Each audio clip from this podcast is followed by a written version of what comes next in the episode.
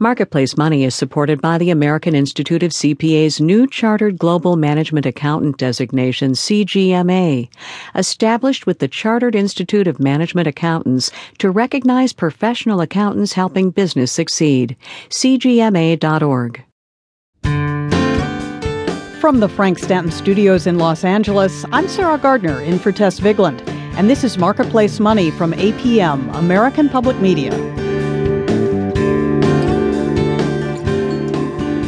Let's start off with a story you think you've heard before. Goes like this Go to college, work hard, get a degree, find a good paying job, buy a car, a house, maybe raise a few kids, live happily ever after, right? Well, we've got a plot twist for you. It's called student debt, and the latest numbers from the Fed are sobering. Total student debt now stands at nearly $900 billion. About 15% of us are saddled with it, but here's what really caught our eye. As many as 27% of borrowers are behind on their monthly payments. Consumer bankruptcy lawyers say they're seeing a big jump in the number of student loan borrowers knocking on their doors. They're even talking about it as the next debt bomb for the U.S. economy.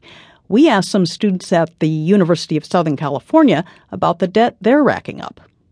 My name is Spencer. I'm 22 years old and I'm studying computer science as a master's student. I have about $40,000 in student loan debt. I definitely feel like it's it's something that I do have to constantly consider when I'm looking for jobs and when uh, when considering whether to continue my education beyond a master's degree.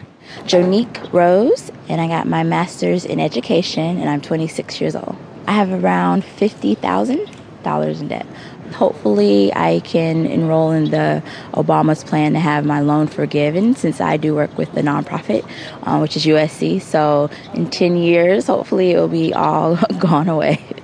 My name is Miguel Tavares. I am 21 years old and I'm studying comparative literature. I'm probably going to graduate with about $30,000 in student loans. I don't really think about them too much now, but I am uh, cautious about how I spend my money.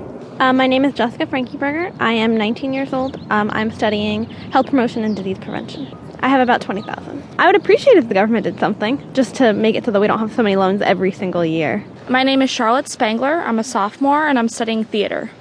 Uh, I think I have about, oh, let's see, maybe about eight for me a semester, and my parents about eight, I think. Just the fact that you have to get loans i think is really upsetting and like the fact that you know the schools think you can pay a certain amount in order to go to college when it's like just because my dad has this job or we have this income doesn't mean my parents are willing to spend $50000 a year for college. So it's sort of frustrating that that's the only option that we have.